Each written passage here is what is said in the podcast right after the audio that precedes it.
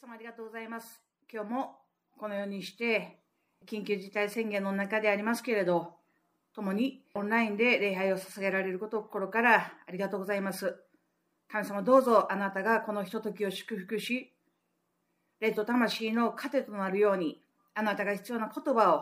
語らせてくださいますように心からお願いいたします。主の皆あがめます。感謝して、愛する主イエスキリストの皆によって、今井にお祈りをお捧げいたします。アメン。それでは今日も聖書を開いていきたいと思いますけれど、今日いただきます神の御言葉は、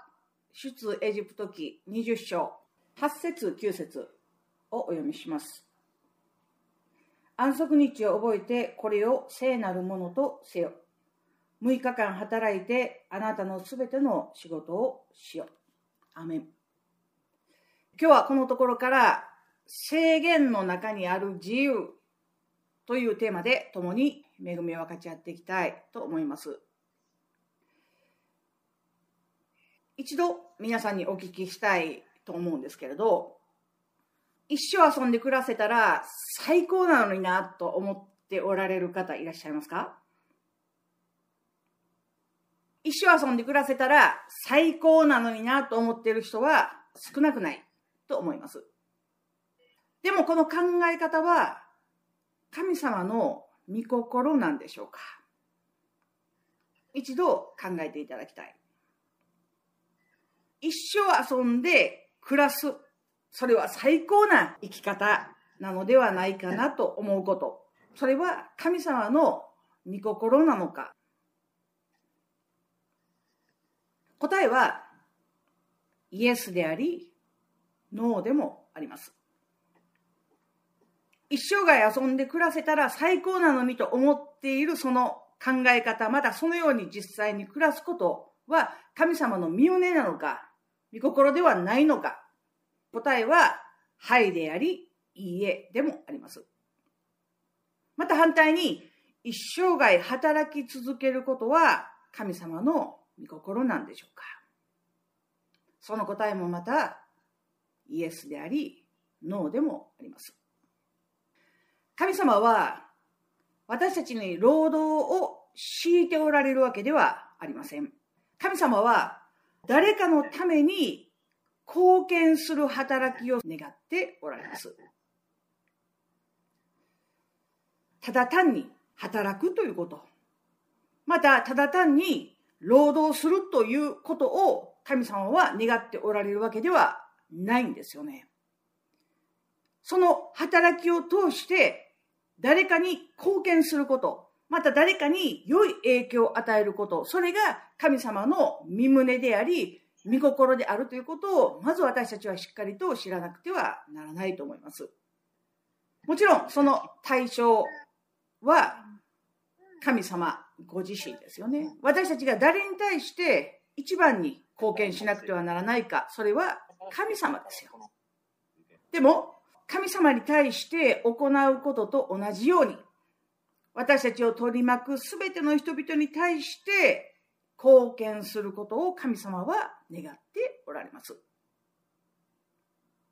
神様にだけ良いことをすればいいのかといえば、決してそうではありません。私たちクリスチャンは、神に対して行うことを人々に対してもまた行わなくてはならないんですよね。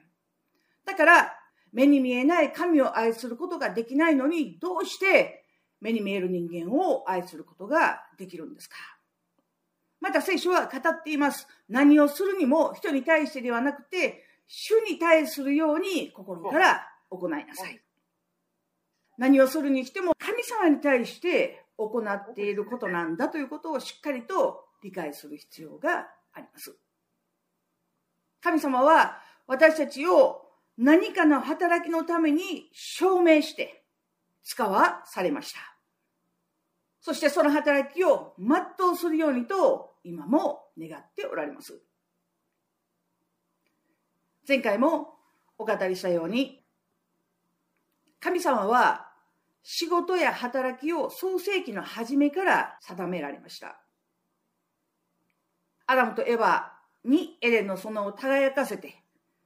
また神様ご自身は6日間働いて1日休むという働きのサイクルを教えてくださいました。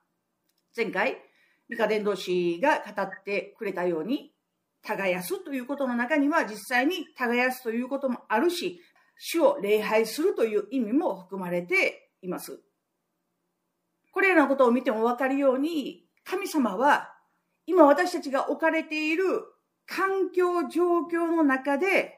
神様に仕え、任命されたものとして働きをするようにと願っておられるということを知っていただきたいと思います。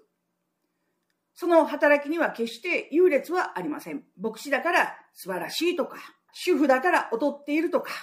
そのような働きの優劣はありません。今自分が置かれている環境状況の中で精一杯神に使えるように人に使え、人に使えるように神に使える。そのような私たちであることこそ神様の御心にかなっているものだということを知る必要があります。もし自分自身の人生をより良いものとして生きたいと願うならば、そこには仕事や働きという要素は切っても切れない関係にあるということを知らなくてはなりません。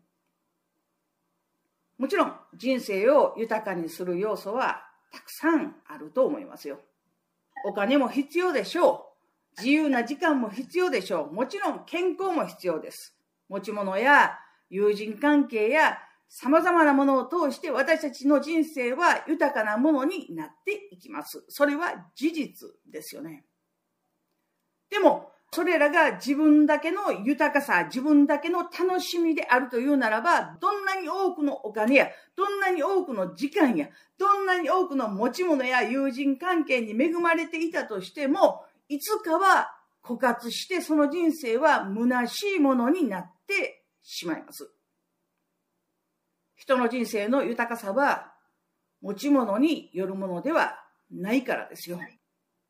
なぜならば人間は神によって証明されて使わされた存在であるがゆえに、その飯を、その働きを全うするときに私たちの豊かさというものが与えられるということを知らなくてはならないんですよね。最も映画を極めたソロモンは言いました。空の空、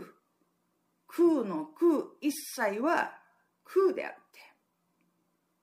彼は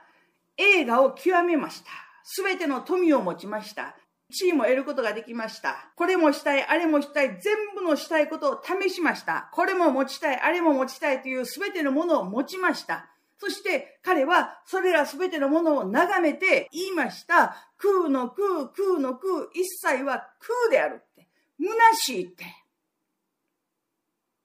人は持ち物によって満足を得ることはできないんですよ。考えていただきたいんですけれど、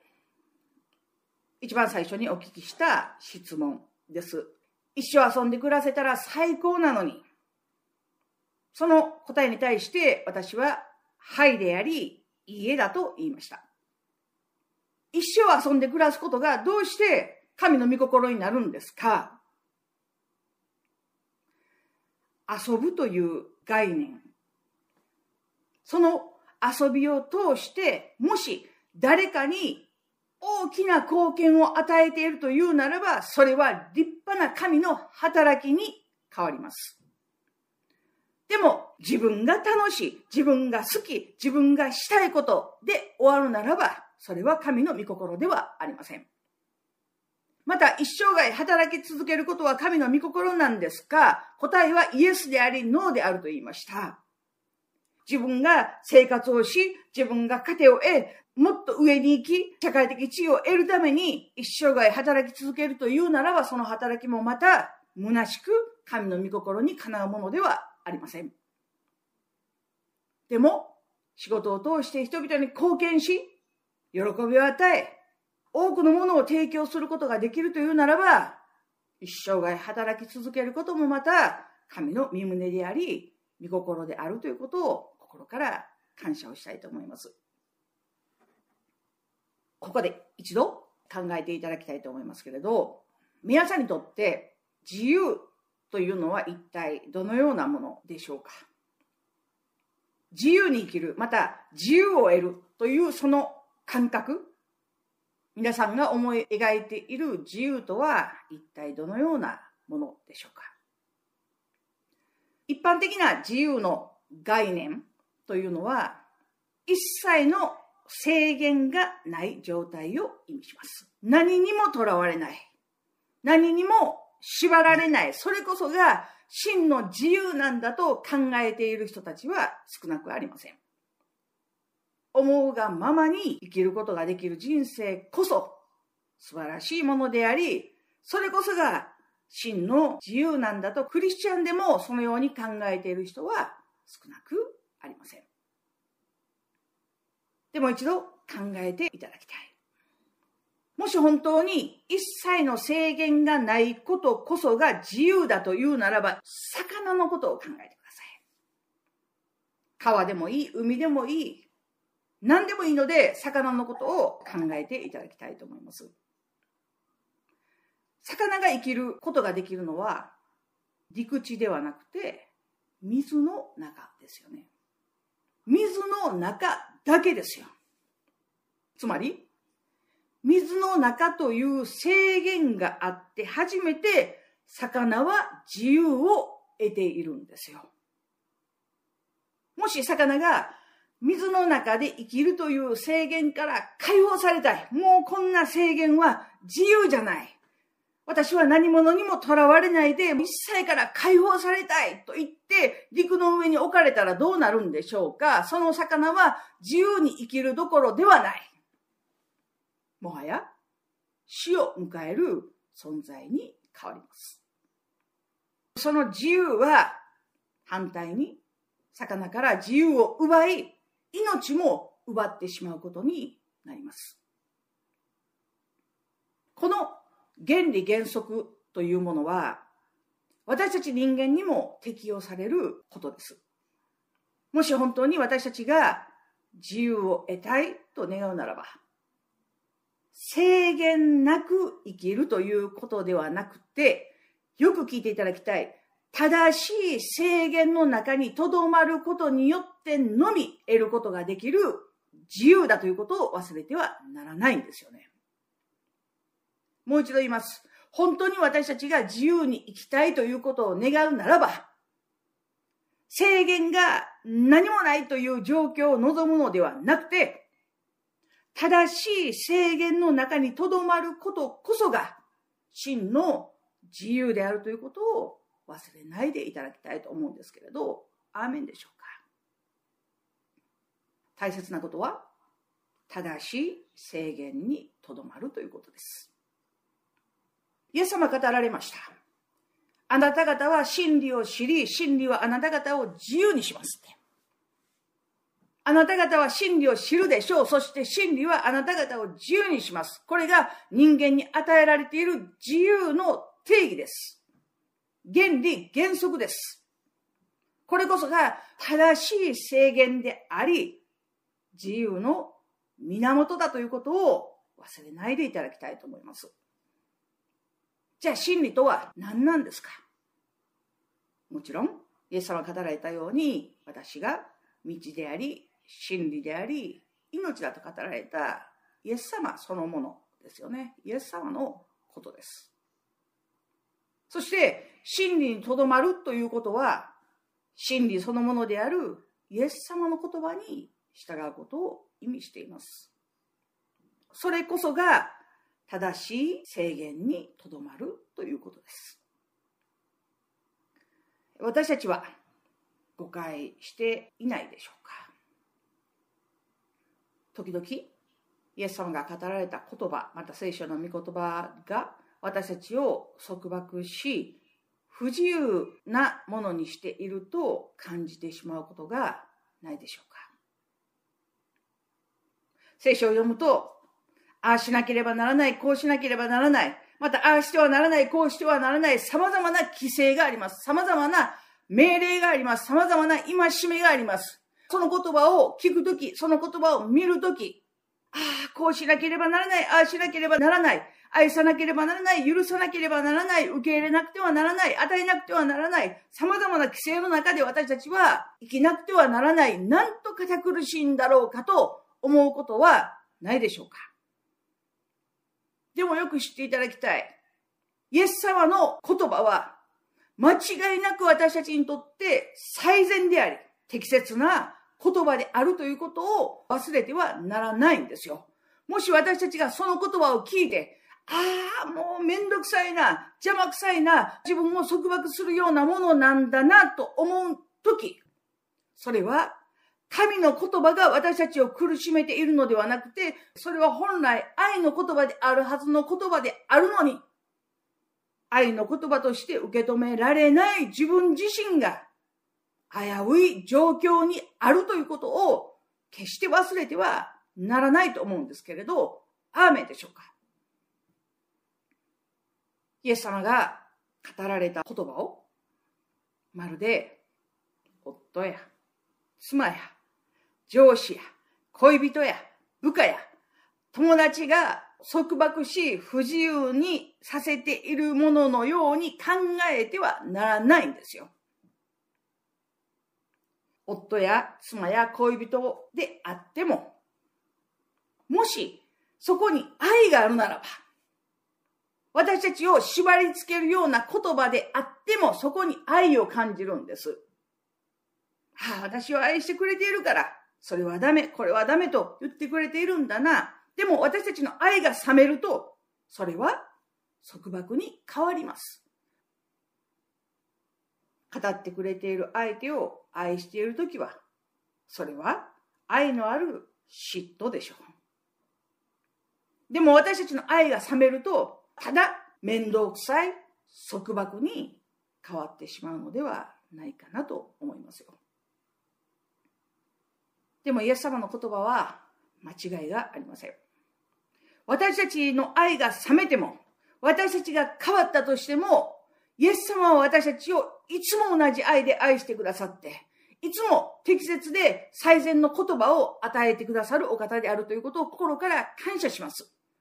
もし私たちが聖書を読んで強く戒められていると感じるとき、それは神様からの熱烈な思いだということを忘れてはならないんですよ。強く止められていると感じるとき、それを行ってはならないんですよ。イエス様の言葉はいつも最適で最善な言葉だからです。私たちがしなくてはならないのはその言葉を信頼し、その言葉を愛して、アーメンとして従っていくこと。それが私たちに与えられている真の自由であり、真の平安を与える道であるということを心から感謝をしたいと思います。前回お話ししたように、アダムとエヴァにも制限が与えられていました。それは、そのを耕すということ。そして、善悪の木の実を食べてはいけないということ。彼らに与えられた制限はその2つでしたよね。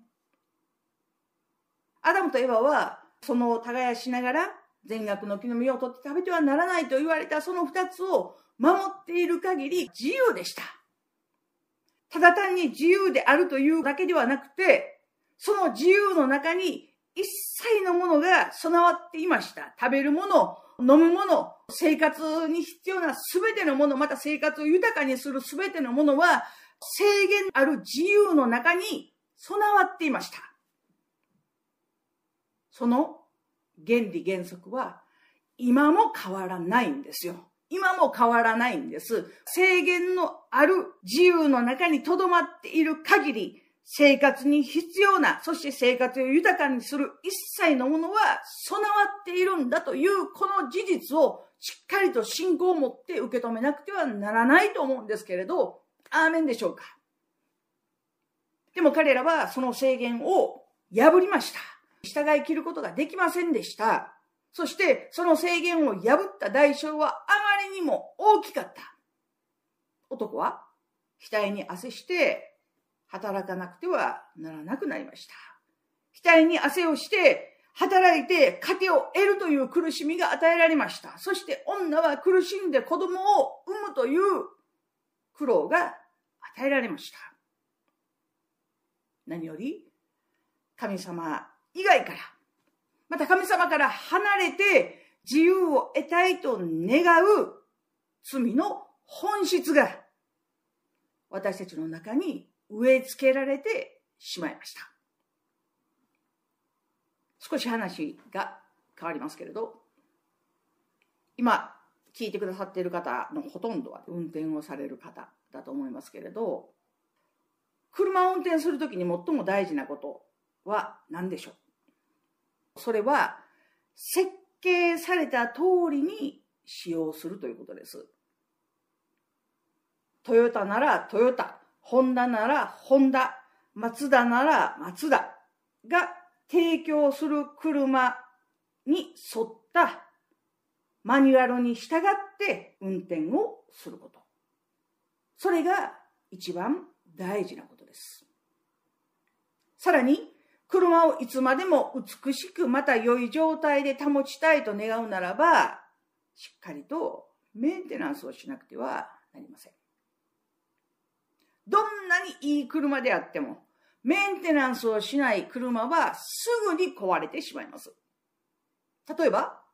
車にとってオイル交換は生命線ですよね。一番大事なメンテナンスではないかなと思います。でも、オイル交換を怠ったとしても、罰金を払ったり、刑務所に行かなくてはならないというようなこともありません。でも、メンテナンスを怠ると、その場で罰金を払ったり、刑務所に行かなくてはならないようなことはないにしても、最終的に車が壊れるという対価を支払うことになります。同じように人間も作られた方の意図に従うことがなかったら罰金を支払ったり刑務所に行ったりするようなことはないでしょう。神の御言葉に従わなかったとしても、その時、その瞬間に罰を受けるとか、瞬時に裁きを受けるとか、ということはないでしょう。反対に、その時、その瞬間に戒められることの方が、はるかに幸せです。はるかに幸せです。なぜならば、その時、その瞬間に悔い改めることができるからですよ。神の御言葉に従わなかったとしても、神の御言葉に反した生き方をしていたとしても、間違った用途で、しっかりとメンテナンスをすることがなかったとしても、私たちは瞬時に裁かれるということはありません。でも、間違いなく、自分自身は、またその人生は、少しずつ故障し、錆がつき、最後には潰れてしまいます。その人生に苦しみをもたらすことになるでしょう。だから私たちは考えなくてはなりません。なぜ私の人生はこんなにうまくいかないんだろうか？なぜ私の人生にはいつも痛みが伴うんだろうか？もちろん神様がそのようにして訓練されるということもあるでしょう。でも、設計図である神の言葉に従っているんだろうか？神の御言葉に立ち返る必要があるのではないだろうか？そのようにして、自分自身の霊と魂に対して、またその肉体に対して、その人生に対して、聖書の御言葉に照らし合わせながら、メンテナンスをしなくてはならないんです。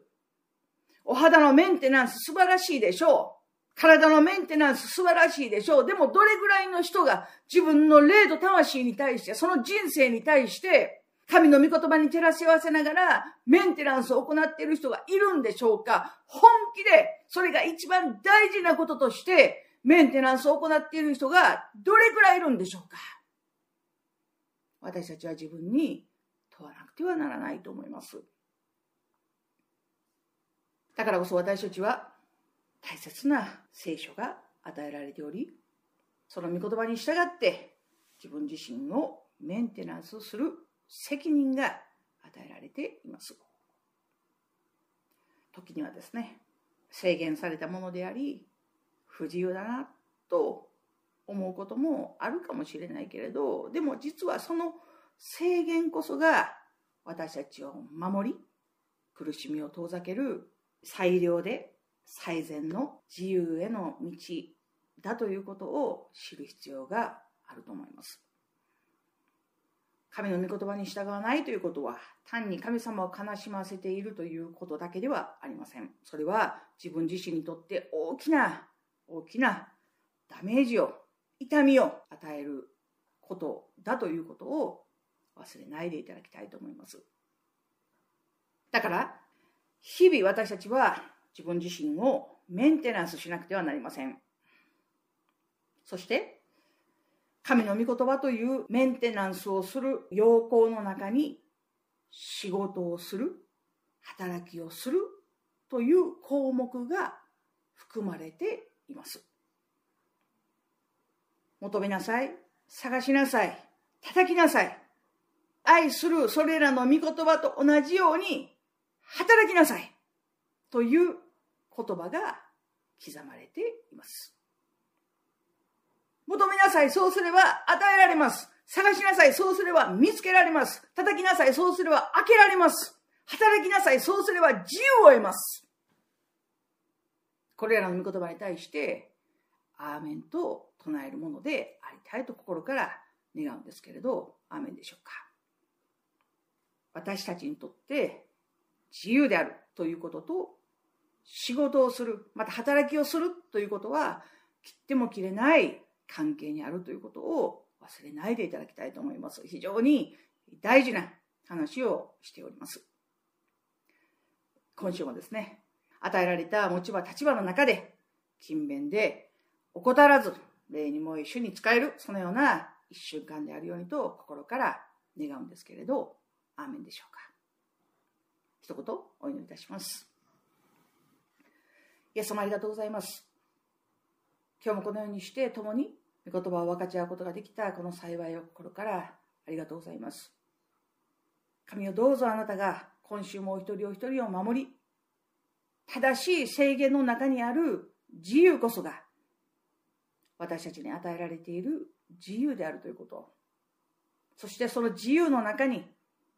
働くということが含まれているということ。もう一度しっかりと認識することができるように助けてください。主をどうぞ